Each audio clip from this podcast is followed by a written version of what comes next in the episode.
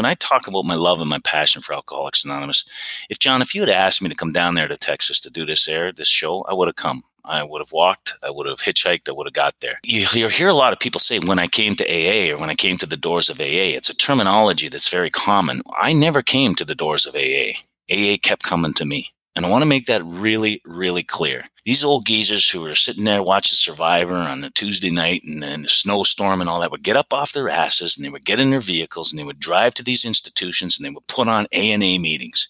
They all they came to me. Who the hell am I to ever reject an opportunity to to to do a form of service? Who am I to do that? I can't. I can't do that.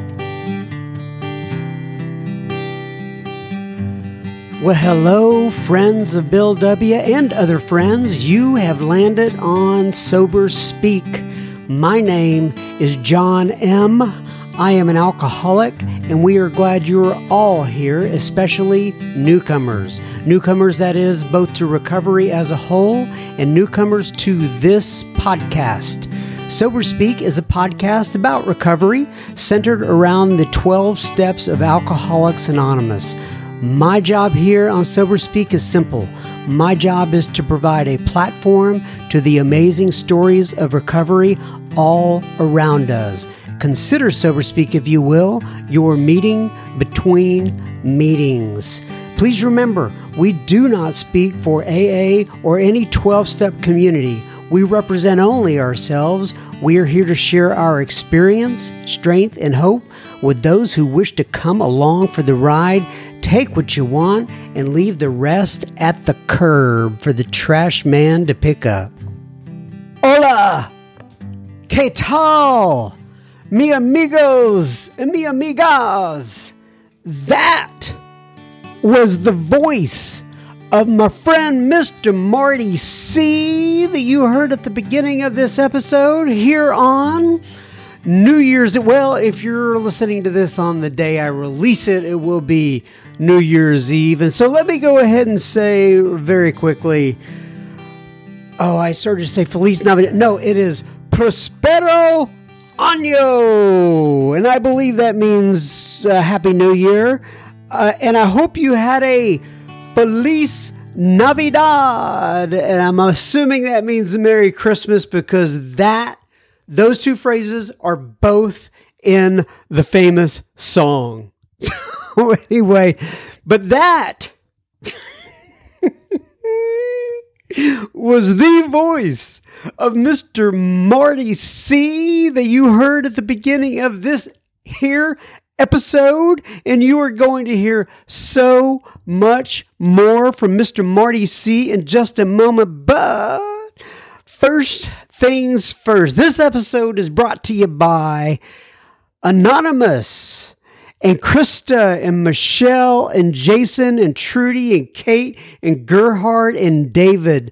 So you ask yourself, what exactly did Anonymous and Krista and Michelle and Jason and Trudy, Kate and Gerhard and David do? Well, they went to our website, Soberspeak com. They put the little www in front of it, then, you know, with a little dot and then soberspeak.com. And they clicked on the little yellow donate tab and made a, a contribution. So thank you, Anonymous, Krista, Michelle, Jason, Trudy, Kate, Gerhard, and David. This here episode that is being released on New Year's Eve is coming right out to Ewan's. Thank you very much. I thank you very much. Thank you very, thank you very, very much. Uh, why did I just go into an Elvis impersonation? Who knows, really? Who know? Who knows what goes on in this little pea brain? But nonetheless, this episode is brought to you. I've already did all that. I I'm, I'm losing my brain here. I John M. Just another Bozo on the bus will be the chairperson for this meeting between meetings, and I am truly honored and privileged to serve all of you listening in. So take a seat, if you will, around. And you can't see, but I'm doing a little circle with my hands around this virtual table, and let's get started. Remember now, for out of five sponsors surveyed recommend Sober Speak to help improve your conscious contact with your higher power. And we are glad you are all here. So I'm kind of looking around. Okay, so just so you know, I'm recording this actually uh, uh, right before Christmas, uh, and I, and I'm looking around, and in Studio A here, there is a big box with uh, a bunch of, uh, I don't know, bows and Christmas paper and uh, tape and and all this, and boxes and this is where now people come into Studio A. When I say people, my family, not just random people, um, but they come into Studio A here, uh, as I have mentioned quite often, is a multi-purpose room, and they.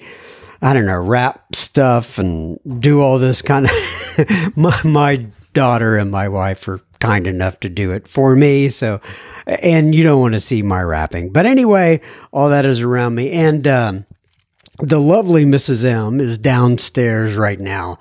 I don't know exactly uh, how all this happens, but I know there are things that we do here.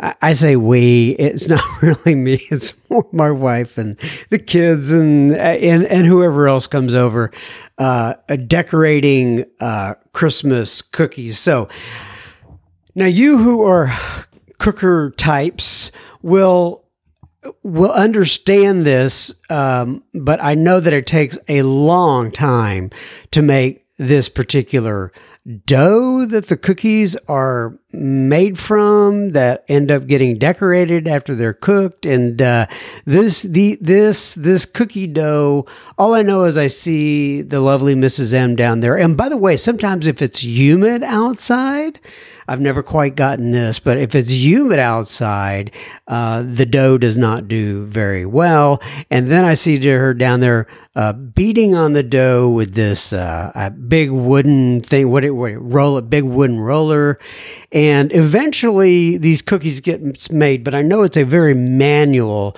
and intensive process. And by the way, she is in a uh, a really good mood today and and one of the reasons is is that she went and got her her nails done. Now i've never quite understood this whole thing of you go to the nail shop and you come out of the nail shop and you're in a much you know or you're in a great mood it's not my thing, but I but but I get it. And so anyway, what else is going on here? And I'm hearing noise in the background. I don't know if you're going to pick it up or not, but my son. Uh, keep in mind once again he is uh he's 15 years old and he's having a uh, what he organized called a a secret santa sort of party in the background and there are about five or six uh, teenage boys in what we call the playroom. And I don't know exactly what's going on in there, but I know there is. Uh, it's more than gift exchanging because they're they're I, I walked in for a moment and they're wrestling and they're hopping up and down and they're making a lot of noise but you know what I love it. And, you know, one of the reasons I love it is because I grew up in an atmosphere where that did not go on. And when I say that, uh, inviting a bunch of kids over and having fun and being in a safe environment. And I'm just glad that they can all do that. I, I, I really am.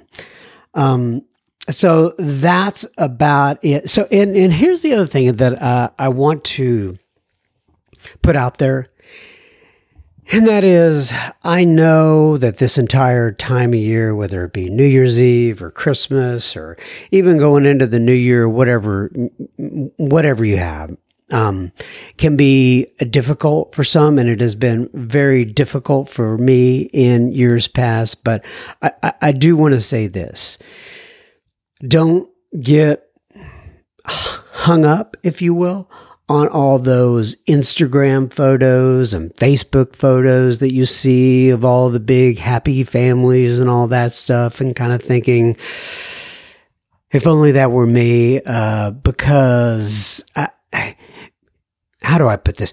There are not normal people out there. You just have people that haven't shared with you yet.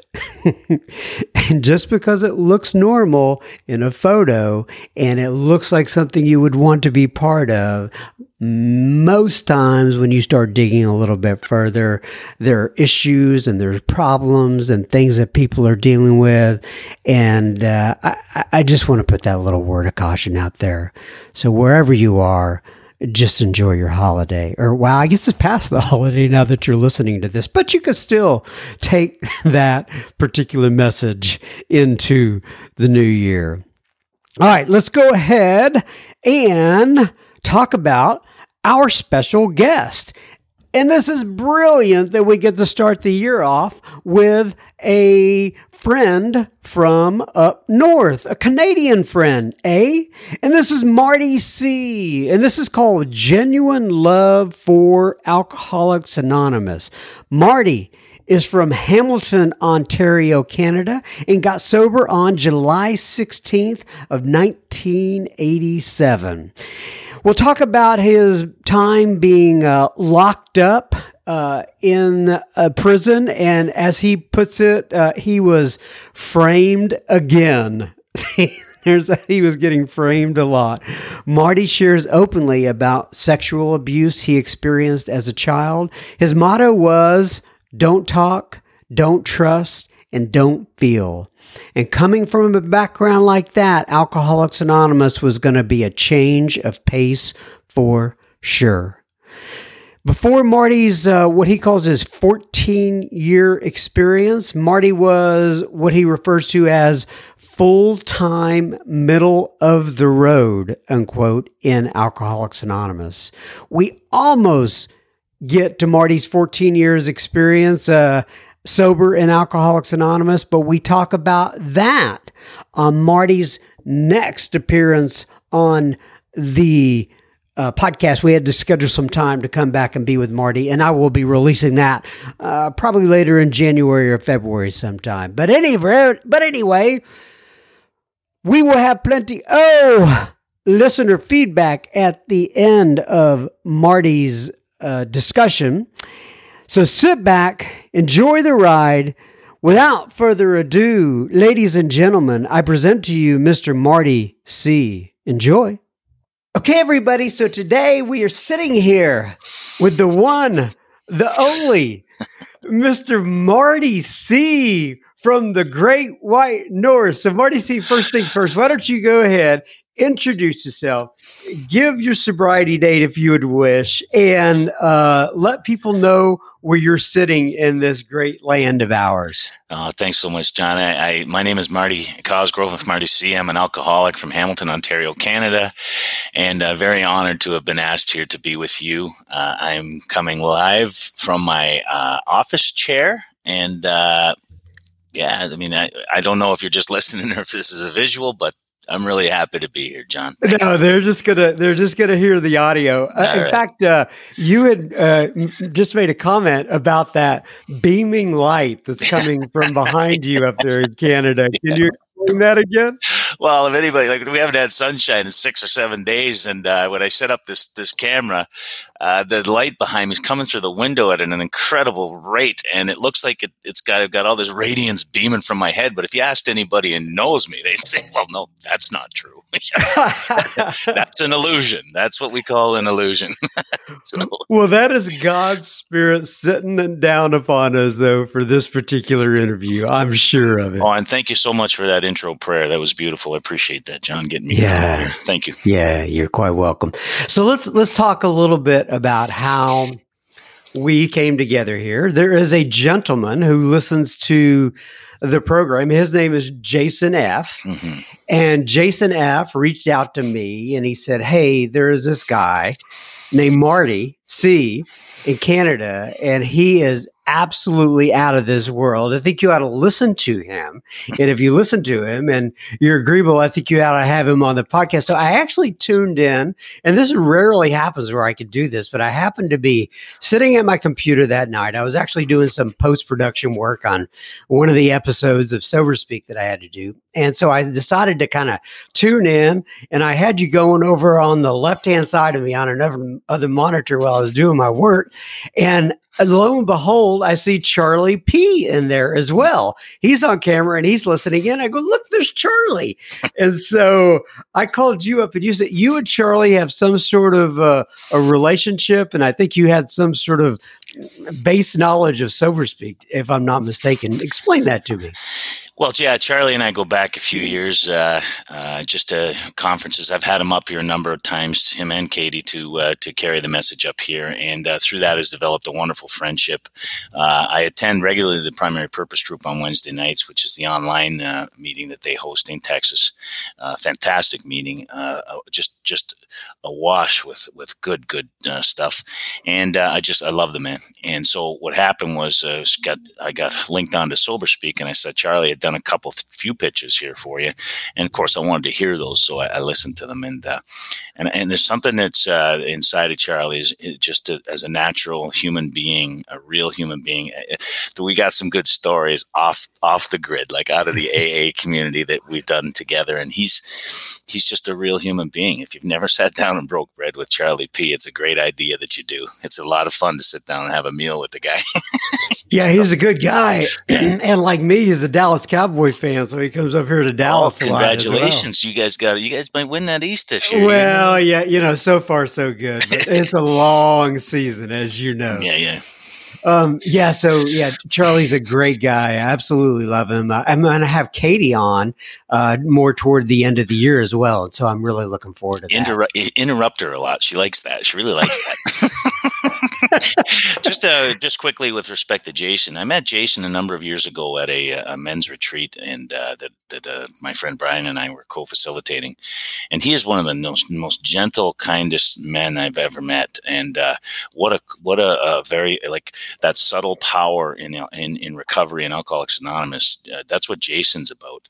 You know, some of us guys get cast to the front with our big mouths and our big personalities and stuff, and Jason is just a lovely, lovely human being, and I, I so appreciate his support. He comes to our meeting every Thursday night, and I just so appreciate his support.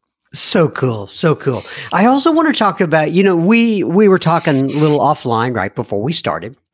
Now I said hold that because I want to get that on a on a recording. But you mentioned about your enthusiasm. I mean, first of all, I can tell just from talking to you on the phone the first time we talked, and then doing this beforehand, and just our first few minutes here, you have an enthusiasm and a passion for life, and you just have a, a, a wonderful attitude. I, I, right there, um, there's so many different ways to describe that. But talk about what you were talking about on the front end, your your love for Alcoholics Anonymous, and um, just just put that into words if you can it's not always easy. Like it's an inspirational thing through conversation. I'll get stimulated and then I go right off, you know. And uh, oh my god, it's like it's like talking about your children. nobody, else really cares. You're showing all your pictures of your little puppy or your kids, and nobody really cares. But you've got all of this wow. And the thing about here's the thing that I can't John, I'll, I'll start crying if uh, if I take enough time with it. Is that it, it's getting worse. I'm 34 years sober. My sober date is July the 16th, 1987, and it's getting worse. When I say worse, I mean better, worse, worse, better. It's like I'm I'm a madman for this stuff, and and I have no.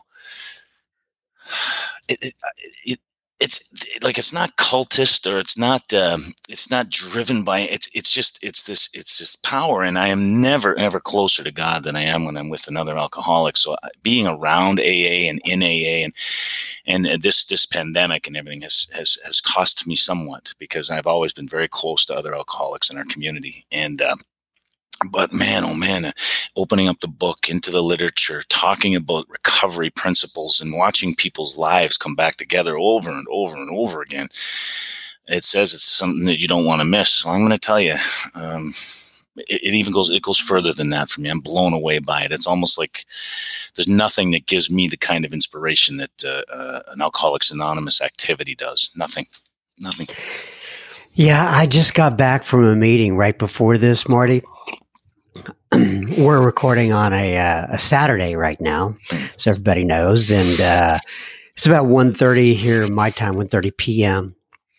And I went to a meeting at uh, 12 o'clock, and there were there were two or three people there. One was a I'm just going to go ahead and say their names because this is first names, and I don't think they'd care at all. Uh, one was named Mary, and she's getting her chip tomorrow, her one year chip. Mm. There was another gentleman named Brad who was getting his eight month chip.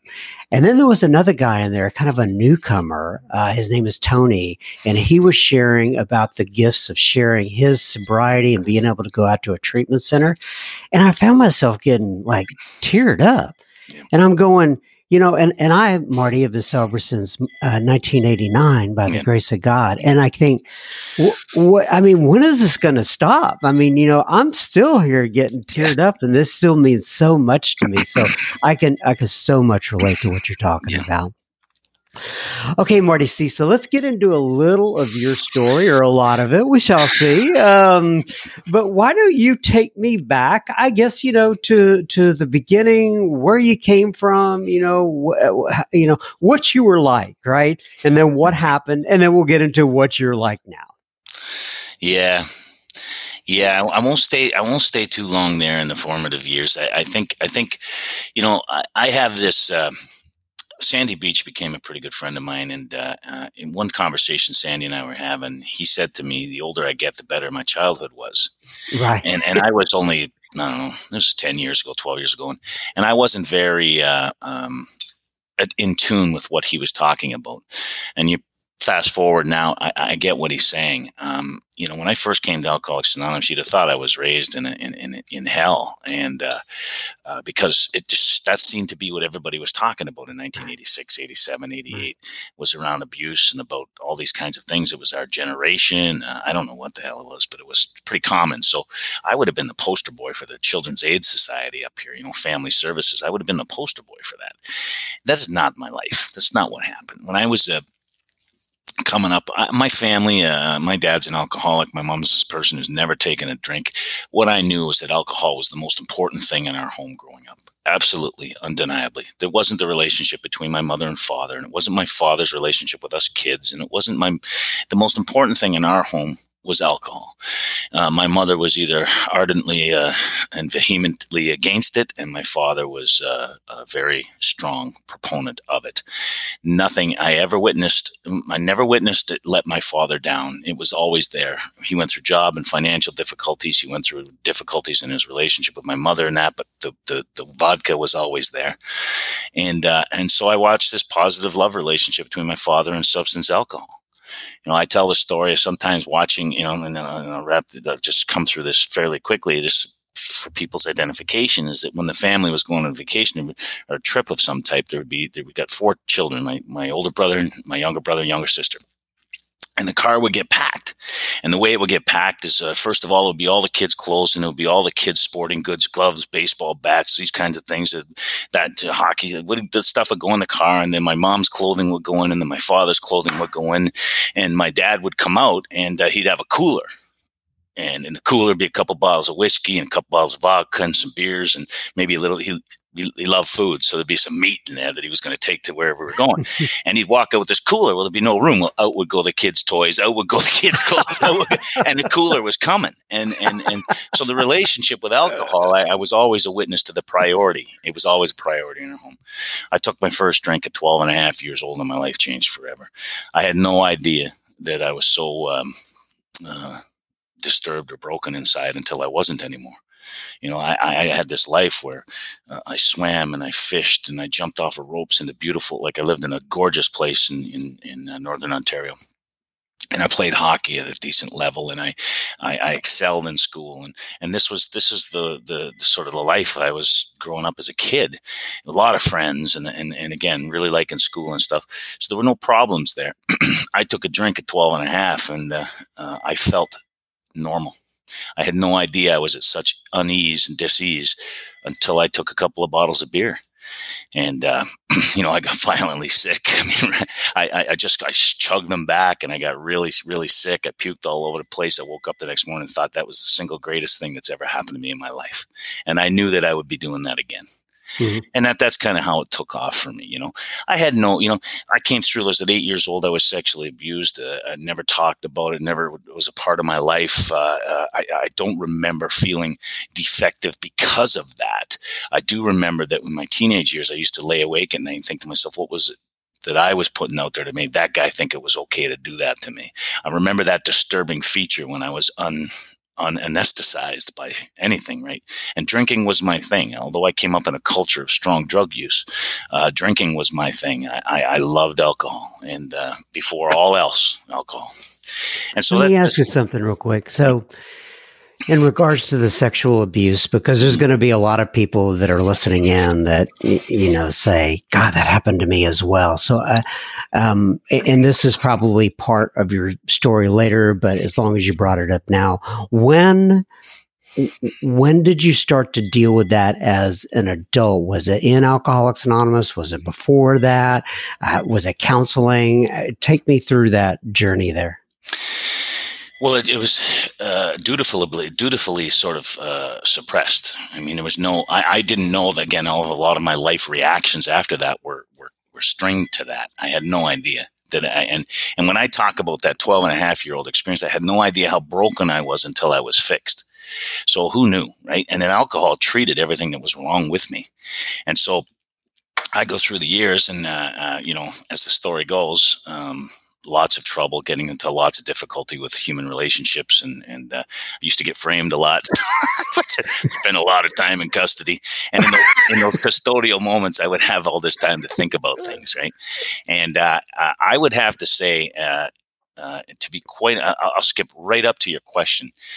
At 14 years sober, I met a man at a, round, at a roundup. I was 14 years sober, and uh, there were counts there was counseling experiences there was there was some acknowledgement that something had happened when i was a kid. Uh, the ceos and all the people in my life that became aware of this always looked to that as being the defective part of myself that could never allow me to be happy joyous and free. And i bought into that shit when it was suitable. I bought into that stuff when it suited me I played that card when I was all in prison. My adolescence and my young adulthood was all in prison. So that was a, a common thread that would always come back up. At 14 years sober, I met the man that I'll talk about in a little while that set me on the course of doing these 12 steps. And in taking these 12 steps uh, and getting into inventory for the first time, for the first time at 14 years sober, I did a big book inventory my story's like Charlie's at 16 years. I thought I was in the middle of AA. I thought I was like smack dab in the middle of AA, having a large and charged full AA experience. And at 14 years sober, I got woken up and uh, directed into inventory. And in that inventory, the way it's properly done, and if you ever have me back, and I'll do a, I'll do a talk on it, just inventory, is that not only did the um, uh, the abuser come up in the last column I was able to reconcile so many things about me and the things that I had done and the things that I had hurt other people and the ways that I had hurt other people. I was so able to reconcile it. And when you stopped me there and asked me to sort of let's stay on that for a few minutes because there's listeners out there. It doesn't matter where I do this, John. I have conversations with people at depth. A lot of men come to me and talk about being hurt in that way. And I'm going to again fast forward to the healing. It was proposed to me a long time ago that my worst difficulty or the most significant difficulty in my life would become my main asset in helping others. That as a tool, I am so at ease and comfortable with all of that. I am never, I've never been destroyed by it, never. And it has become an absolute tool to pull me closer to men who suffered similar difficulty. And I'm here to say on the airwaves that you can be beyond that 100% and maybe even more and and I'm getting goosebumps. And again, I can be brought to tears and talking about the power of this stuff, the way it changes things. It's unbelievable, and it all has to do with the process of steps four through nine. All of it. You know, it's never been a part of my life since, and it's become my best tool in working with others. Do you remember a time when you're going through that process after 14 years sober and you and you thought to yourself wow i can talk about this now there's there, I, I'm, I'm not carrying around the shame that i once carried around Yeah, but again, awareness, being awoken is like if, if I asked you what you were thinking about last night while you were sleeping, you wouldn't have any answers from me. You might come up with a couple of real cool dreams and all that kind of stuff. And some of them maybe not even appropriate for the airways. However, you wouldn't really be able to tell me what you were thinking about it was not there, John. That's that's the power of the ego and the power of the mind. It wasn't there. Um, you know, I, I, it was an incident that took place, and I could never be brought to the agony, the pain, or the, the shame, or none of that stuff. Uh, I could never be brought to that. Um, I don't know if my ego protected me from it. I'm not sure. Uh, but the bottom line is, is remember I was saying like there were times all growing up in my teen years and when I was in prison and stuff where I would lay awake at night and wonder what was I doing that made that guy think that was okay to do that to me? And and I would never be disempowered that way again. Never. Not in any way. Not even not sexually or any other way. I became a uh, not a bully, but I I would crack first and ask questions later. I became okay. a very aggressive individual. So let's go back to that. I kind of brought you to a point that got back, and I've heard you talking about being in custody and uh, yeah. laying in jails and all that sort of stuff. So something happened between 14 and whenever you got to the rooms of Alcoholics Anonymous. So, I, you know, take me through. And first, before you do that, let me just read a little announcement here, real quick. We will be continuing our conversation with Marty C in just a moment. Just a reminder you are listening to Sober Speak. You can find us on the World Wide Web at soberspeak.com. You can also find the donate button on our website, which you can use if and only if the Spirit moves you to do such. Please keep in mind this is a podcast funded by you, the listener. All right. Now back to Mr. Marty C. All right. So take me to, uh, you know, whatever you want to talk to me about during those, sounds like fairly tumultuous years. They certainly were for my parents and for anybody who loved me. I mean, there's no doubt about that. Um, I, I, uh, I think what happened, if probably at about 15 years old, John, I sort of I've rolled it up and, and, and gave up. And I remember thinking to myself uh, uh, that I was powerless then. I didn't have the language to it, but I remember I was I was puking and I was bleeding and I was hanging under the toilet. It was five o'clock in the morning. I remember thinking I'm never ever ever going to do that again. But I also remember that afternoon getting jacked up again and remembering that I had made a commitment in the morning. Where did that go? I remember that experience like I guess I'm doomed to live this way forever. And that, that happened a lot in my life where I always felt I was condemned to live a certain. I remember being 19 years old and I was in a hole, I was in the hole in prison again. And, and because I don't play well, I don't play nice with others and I'm in the hole again and thinking to myself, is this it? I'm never going to know the love of a woman. I'm never going to have a family. I'll never have a career. This is going to be it for me, prison. And I would condemn myself then to the, to the uh, behaviors and the, and, and, and sort of the modifications that were necessary to survive in the environment I was in. And um, and again, it was a lash out, strike first uh, sort of um, demeanor. And, uh, and it just kept getting me in trouble. Here's the, the important thing that I want to put out here for people is, is this, is that when I talk about my love and my passion for Alcoholics Anonymous, if John, if you had asked me to come down there to Texas to do this air, this show, I would have come. I would have walked. I would have hitchhiked. I would have got there. I you, you hear a lot of people say when I came to AA or when I came to the doors of AA. It's a terminology that's very common. I never came to the doors of AA. AA kept coming to me. And I want to make that really, really clear. These old geezers who were sitting there watching Survivor on a Tuesday night and, and a snowstorm and all that would get up off their asses and they would get in their vehicles and they would drive to these institutions and they would put on A and A meetings. They all they came to me, and you know who the hell am I to ever reject an opportunity to to to do a, a, a, you know a form of service. Who am I to do that? I can't. I can't do that.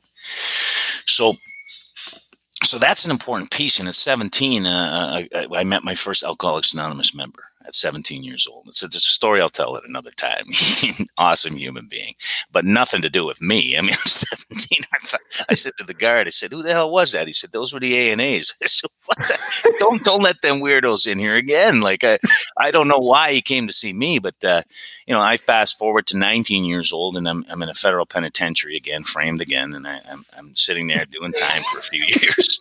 And uh, Alcoholics Anonymous is everywhere I look. You know, it's it's all over the place. There's literature there's there's all kinds of stuff, you know. And I have no interest in in in recovering from a disease or a a problem that I don't even think I have. You know, I have this. Um, anger problem. I was told this as a young kid that I have a temper and all that kind of stuff. I was told that.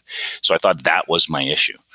And, uh, you know, the COs, when I was talking about the sexual abuse, the COs always wanted to talk about that. You know, that's what they wanted to talk about. Every time I got into trouble or something like that, within three minutes of, of any interview by a psychologist, psychiatrist, uh, uh, any any commanding officer, and they would look at my file. Hmm. Yes. Yes. Mm, yeah. I see here that you were you were hurt when you were a boy. And I say, oh, what do you mean? I understand that you were you were sexually abused when you were eight years old by a, a guy down the street. Yeah, do you want to talk about that? I said, no, no, I don't want to talk about that. And uh, they would say, okay, no, that's okay at your time. And the context of the interview would totally change. I had just either brutally beaten somebody or I had been involved in some sort of scam or some sort of thing that went on that should have been punishable, seriously punishable. And it would co- totally change the context of every single interview I ever walked in and out of. So it became an ace in my, uh, it became an ace up my sleeve. It became, you know, my hidden sort of uh, gem that I could pop out. I'm going to tell you something else is that when I talk, when I, I've been, uh, it's not, it's not a coincidence I end up in the field I'm in. I work with, I work with men and, and women who have been significantly sexually abused. And I've heard stories that make my hair curl. And I don't identify with them for the ongoing longevity of their abuse and the abusers themselves and the and what it was that they experienced. It's like, oh my God, my heart breaks for them. My empathy is there. But man, you know, I have it's not like you can compare one to the other. Our messages to ourselves were all were the same, but um, you know, back to I don't, I don't want to get hung so, up. Re- so real quick, how did you end up getting into that field? Well, I got injured. I was trying to avoid it. I, I always wanted to be a school teacher, but you know, long long criminal record was not, not very conducive to, to, to be people didn't want me around their kids. I don't know how else. so, but the bottom line is, is that uh, I got injured uh, uh, uh, landscaping. I was making good money, I had a good living. I was I was um, I had a little girl, and and I was I was sober and happy, and I got injured.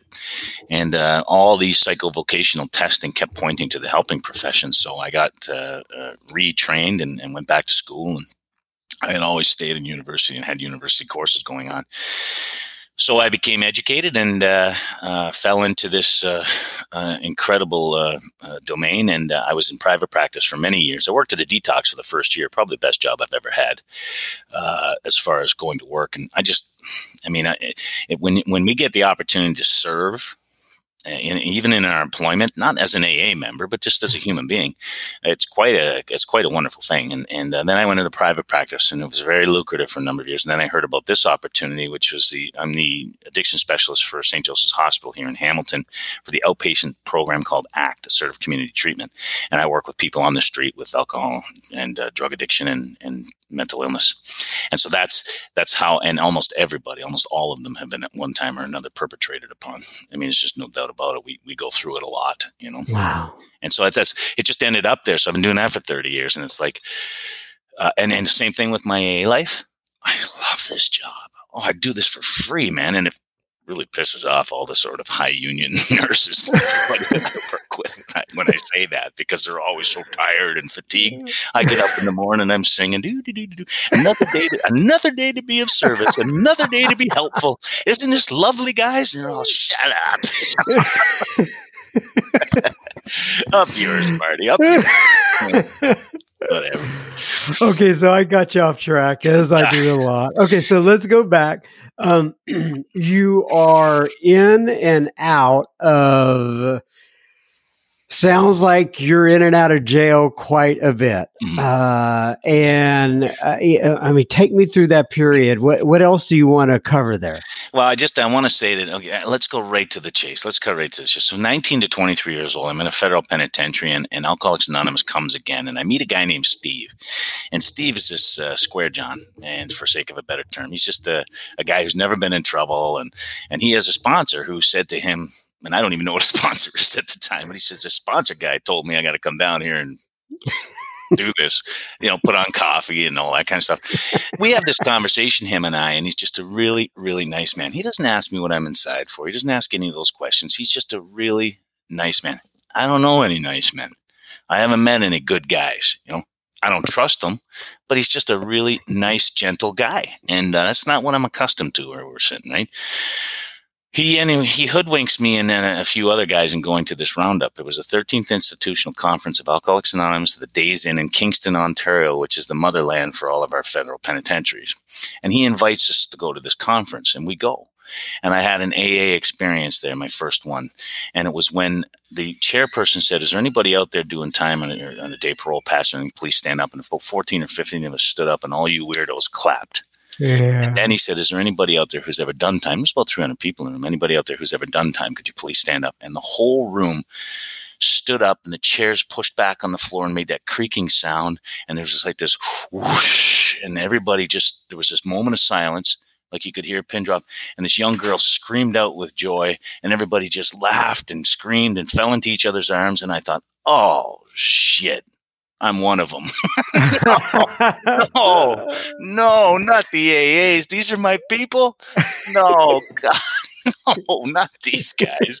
And Anything that, but this. yeah. So, so, so that happened, and of course, I, I, went back to the like there's there's there's a little story around that too. I'll tell some other time. But I, I came back to the and understanding maybe what I what what I was and perhaps where I belonged. There was an openness there where okay, all right. You know, it wasn't like I was seeking any any truth or any need. I went there for a purpose. I went there to get a lady. I don't know where I was going to take her, but I went there to get a date.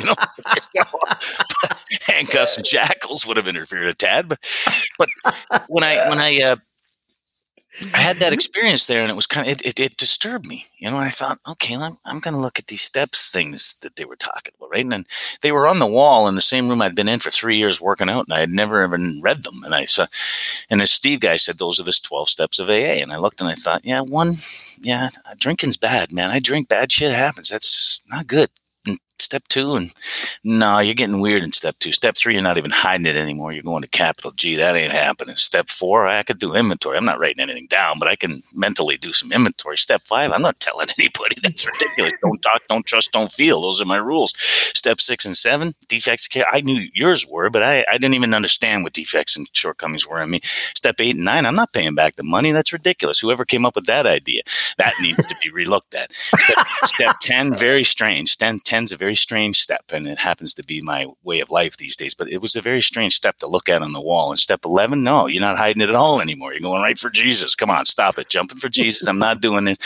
And step 12, yeah, I can help people.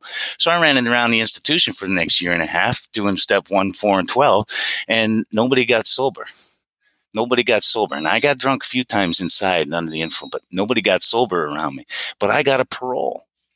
I got my my sentence was reduced through a, an appeal, and I got a parole, and automatically, bang, I was out into the community, and that's when my AA life started. I went to my first real Alcoholics Anonymous meeting, and I began to experience the fellowship of Alcoholics Anonymous. This crazy, crazy ass fellowship. The first guy that picked me up was in a great big white van.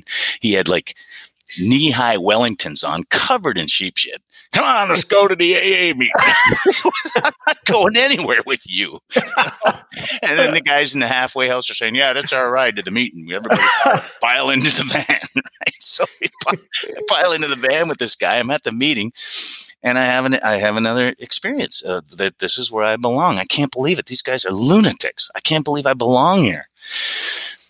And then here's my story, John. I fell in love with AA right then. It's never changed. And for the next five years, uh, I met a guy, a Scottish guy, who said, I'm your sponsor, son. And I said, how come I don't get to ask someone to be my sponsor? He says, You're too stupid.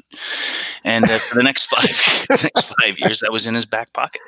And, and, and my life, my life had changed. You know, when I talk about all that place, and when I say changed, I'm talking, this is where, this is the delusion, right? So, all the all the trouble stopped all the outside trouble stopped. No more prisons. No more this. My, my family, three and a half years in, my family had me there for Thanksgiving and Christmas three and a half years in, you know, I'm, I'm, I'm working and I'm, I'm back and being educated. I'm in school. I'm in a relationship. I, I, I have a car. The license plate's exactly the same on the front as it is in the back. These are miracles now. I'm talking miracles. And if you heard my mother, she would come to the A and A's and she was, oh my God, I love what you guys have done to my son. It was on. AA had saved her son's life. And I bought that line of shit too. There's no doubt about it. The trouble stopped but inside, I was restless, irritable, and discontent all the time. And how it would manifest inside of me, whether it was sexual behaviors or whether it was uh, uh, lying or stealing or dishonesty or or gambling or, or, or whatever it was. You know, I never turned to drugs or anything like that, but but it would always be it would manifest in some lunacy. You know, I would, it could be playing hockey eight times a week. It could be constant misdirection, you know, and, and, and it would show up in the most bizarre ways. As it tells us in our book, it shows up in very bizarre ways. Now, this is not on Alcoholics Anonymous, just on Alcoholics Anonymous in my area. there was no message of Alcoholics Anonymous in my area. It was don't drink and go to meetings and hit as many meetings as you can. Do 90 and 90, see if AA is for you. That, that was the message. That, that's the message for the new guys. I'm smack dab in the middle of Rome, so I'm doing as the Romans do. I love AA and I'm in all the time. I love meetings. I didn't ever rejected a meeting. I love meetings, so I'm going all the time. I get involved in service and service commitments around interdistrict and, and GSR, and I'm involved. I am a ma- member of this, this, I am a member of this community. I'm a hellraiser too. And, and in our, our roundup is going on, and I'm the chairperson of our big roundup that we have here. And everybody knows me. I got a big mouth. I got a stable of sponsees that are the most nutty guys in all of AA. I sponsor them all exactly the way that I was sponsored, step one and two. There wouldn't be a term for it if there wasn't such a thing. It's called two stepping, it's in our literature. Don't drink mm-hmm. and help people. And for the mm-hmm. next several years of my life, up to 14 years, I had an AA experience that was full time middle of the road. Full time, middle of the road. Not middle of AA, middle of the road. So that that was my that was my life. That's what happened. And then and and again, I want to be very very clear about this. There was no contest to my delusion. There was no like I I I I loved AA. I would I spoke at roundups, conferences. I was I was so on fire for God in my years 10, 9 through 12, 13 that I was began to become the closing speaker at a lot of conferences and roundups on the Sunday morning. Me. me. Why? Because I got a big mouth and I read a lot. And so I began to, to, to, be this spiritual speaker on Sunday mornings, which is kind of an insult to AA now that I look. I've been at some Sunday morning meetings that have been magnificent. Now, before I say anything else, I just I, I didn't talk about this, but on July the 16th, 1987, which is my dry date, I was in a jail cell, and uh, again, again, and I was going back to prison, and uh, the power and the pain of my uh, uh, life and, and decisions and, and the way it had unfolded for me brought me to my knees in that jail cell, and I screamed out for help, and that help came in the form of a power that I had no ever no relationship with ever. Marty Mann talks about it. Bill Wilson talks about it. Uh, uh, there are witnesses to these kinds of things happening. Every time I'm in a big venue talking about it, one or two, three people come to me afterwards and said, I heard the voice. I screamed out, I don't want to live like this. I don't want to live like this anymore. And I heard a voice say, You don't have to. You don't have to live like this anymore. So that was my experience that drove me into the heart of Alcoholics Anonymous. So for many years in my conversation and my talk, I would talk about that message. That was the message. That is not the AA message.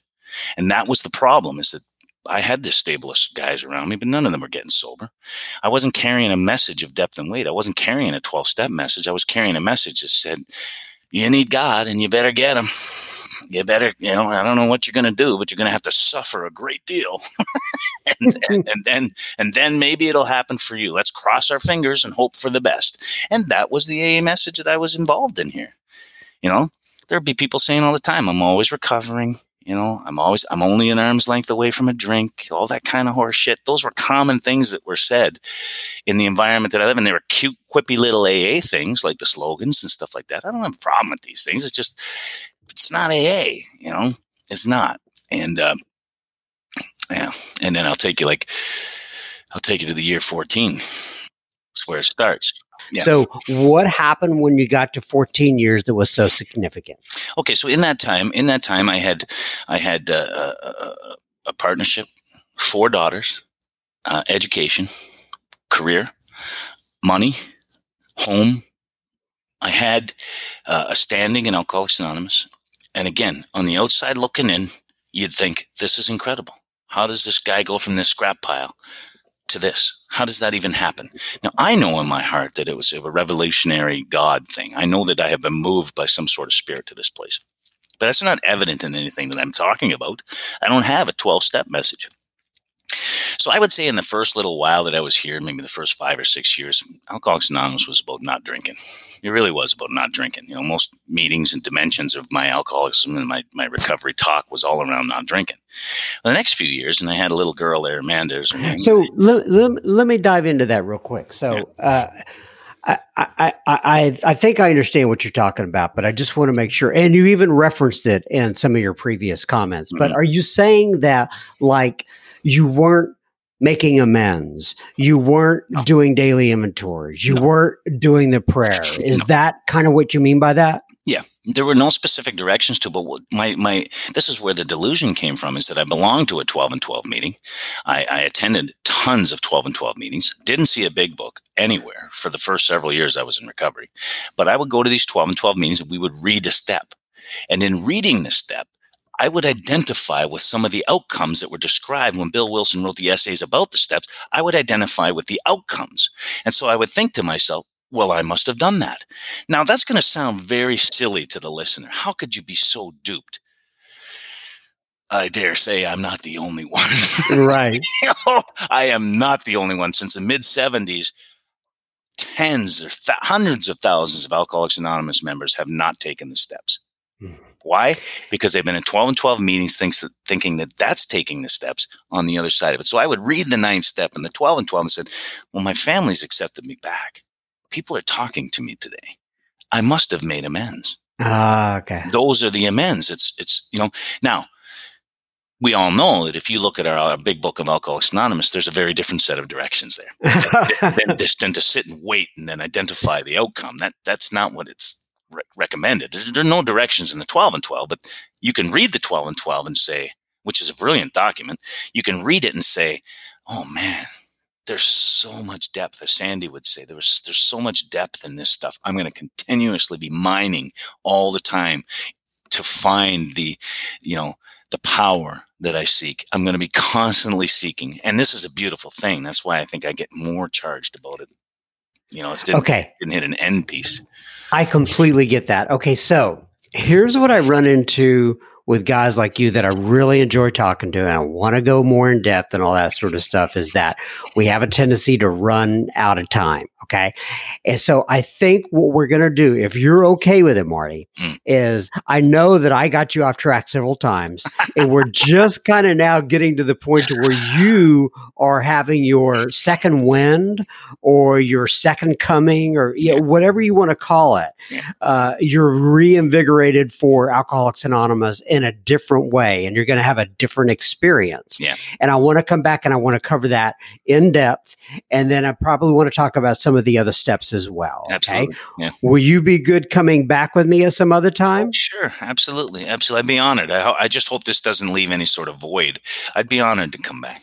Oh no no no no. That, that's okay. And the, people could pick up right? They're they're smart enough to go back and listen to the other episodes and put them all together. And and you know and here's what it is and I do this with people all the time is that I, you you know this is just all in God's hands and that I, I I don't know who's listening and exactly when they're listening and what they need to hear, but I just trust that between you and me and doing the prayer and, you know, I, just putting this out there in the universe, that God will do with this what he needs to do with it. And I'm, I'm more than happy to do that. So, all right, let me go ahead and read uh, page 164 from the big book to round us out here, if I can find it. There we go.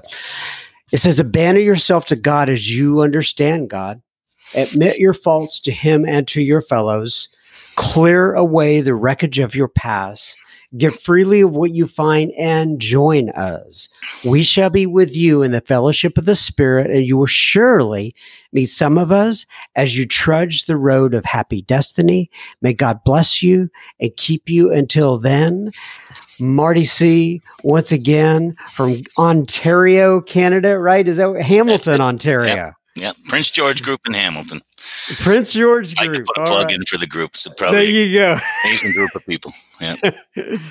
uh, well, thank you so much. God bless you. We'll look forward to getting back again, and uh, you have a good rest of your day. Okay. Thank you, my brother.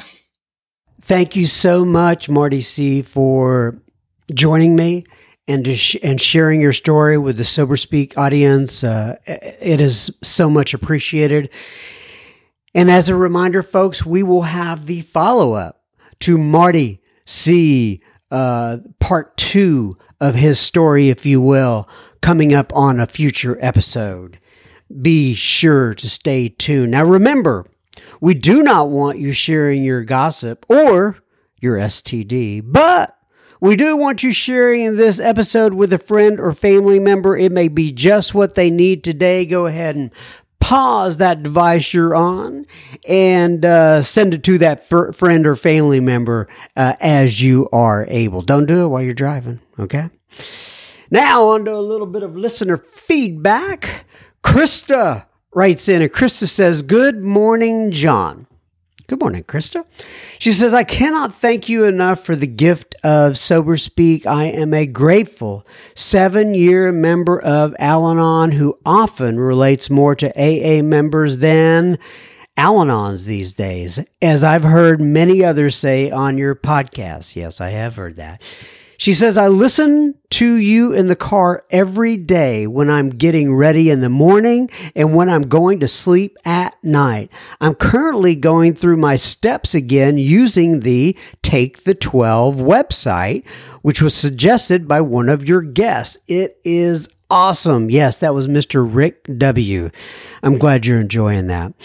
She says, David, Bill C., Matthew M., Julia, Gary K., and so many others inspire my spiritual journey. God speaks to me through my fellows at AA meetings and through you and your guests. Most recently, I've enjoyed listening to Don M. and his talk, Courtesy and Persistence. This man seems to embody the prayer of St. Francis. The sweet interchange between you and Don was such a blessing, truly a gift from God. This note is long overdue. Thank you for sharing your funny, kind, and compassionate self. You are an amazing host. I'm excited to see how God will continue to use you and help myself and others to recover in 2022. Love, Krista.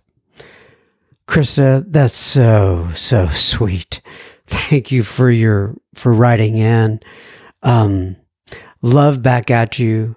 Uh, you anyway. That that just it just blew my mind, and uh, I'm I am excited to see how we can all recover together in 2022 as well.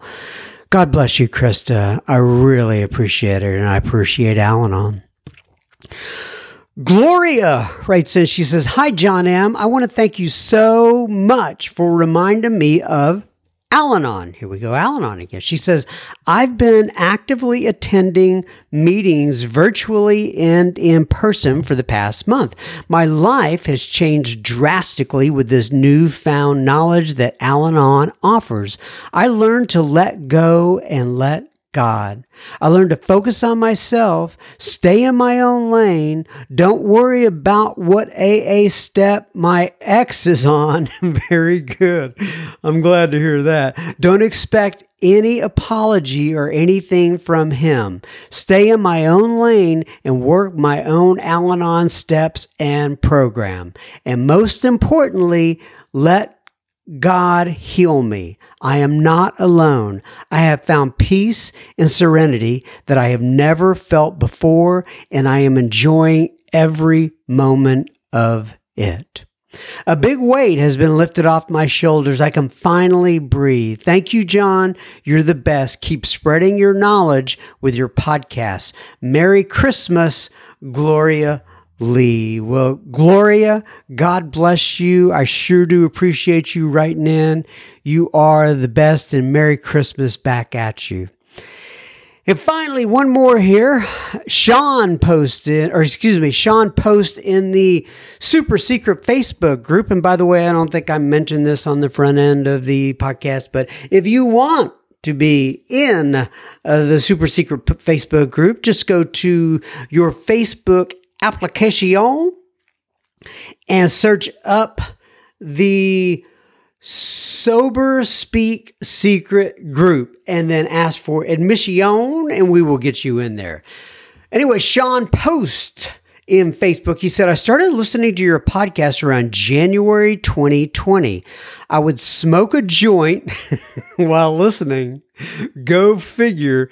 Then the, the pandemic came along with Zoom meetings, and your podcast became and still is a main staple in my sobriety. I listen to transitions daily every morning as well because of you on the drive to work as part of my morning routine. I have listened to every single one of your podcasts and a few of them more than once. Thank you so much for what you do, Sean. God bless you. And I'm glad for those of you uh, who are wondering what he's talking about. If you just look up trans, if you do a a search for transitions daily. You should see that come up. It's actually a, a podcast. It's like a short meditation that you can listen to every day. Uh, additionally, you can go to, oh, I think I have this right, aadailyemails.com and subscribe. Hold on. I'm going to make sure I'm not daily emails. I, I know I should really do this beforehand. I know, I know. Oh, hold on. AA daily I can't I can't spell right. AA Daily emails, and there it is. Yeah. Oh, I think if you go to AA Daily emails, it takes you right to Transitions Daily. So anyway, uh, go ahead and go there, and uh, you can subscribe to both their podcast and their uh, daily emails as well. I, I receive that every day, and uh, and many many mornings. I uh, use that for my morning meditation. So, anyway, all right, everybody, may God bless you and keep you until then. Keep coming back. It works if you work it. I take this one week at a time. Hopefully, we'll see you next week. Bye bye.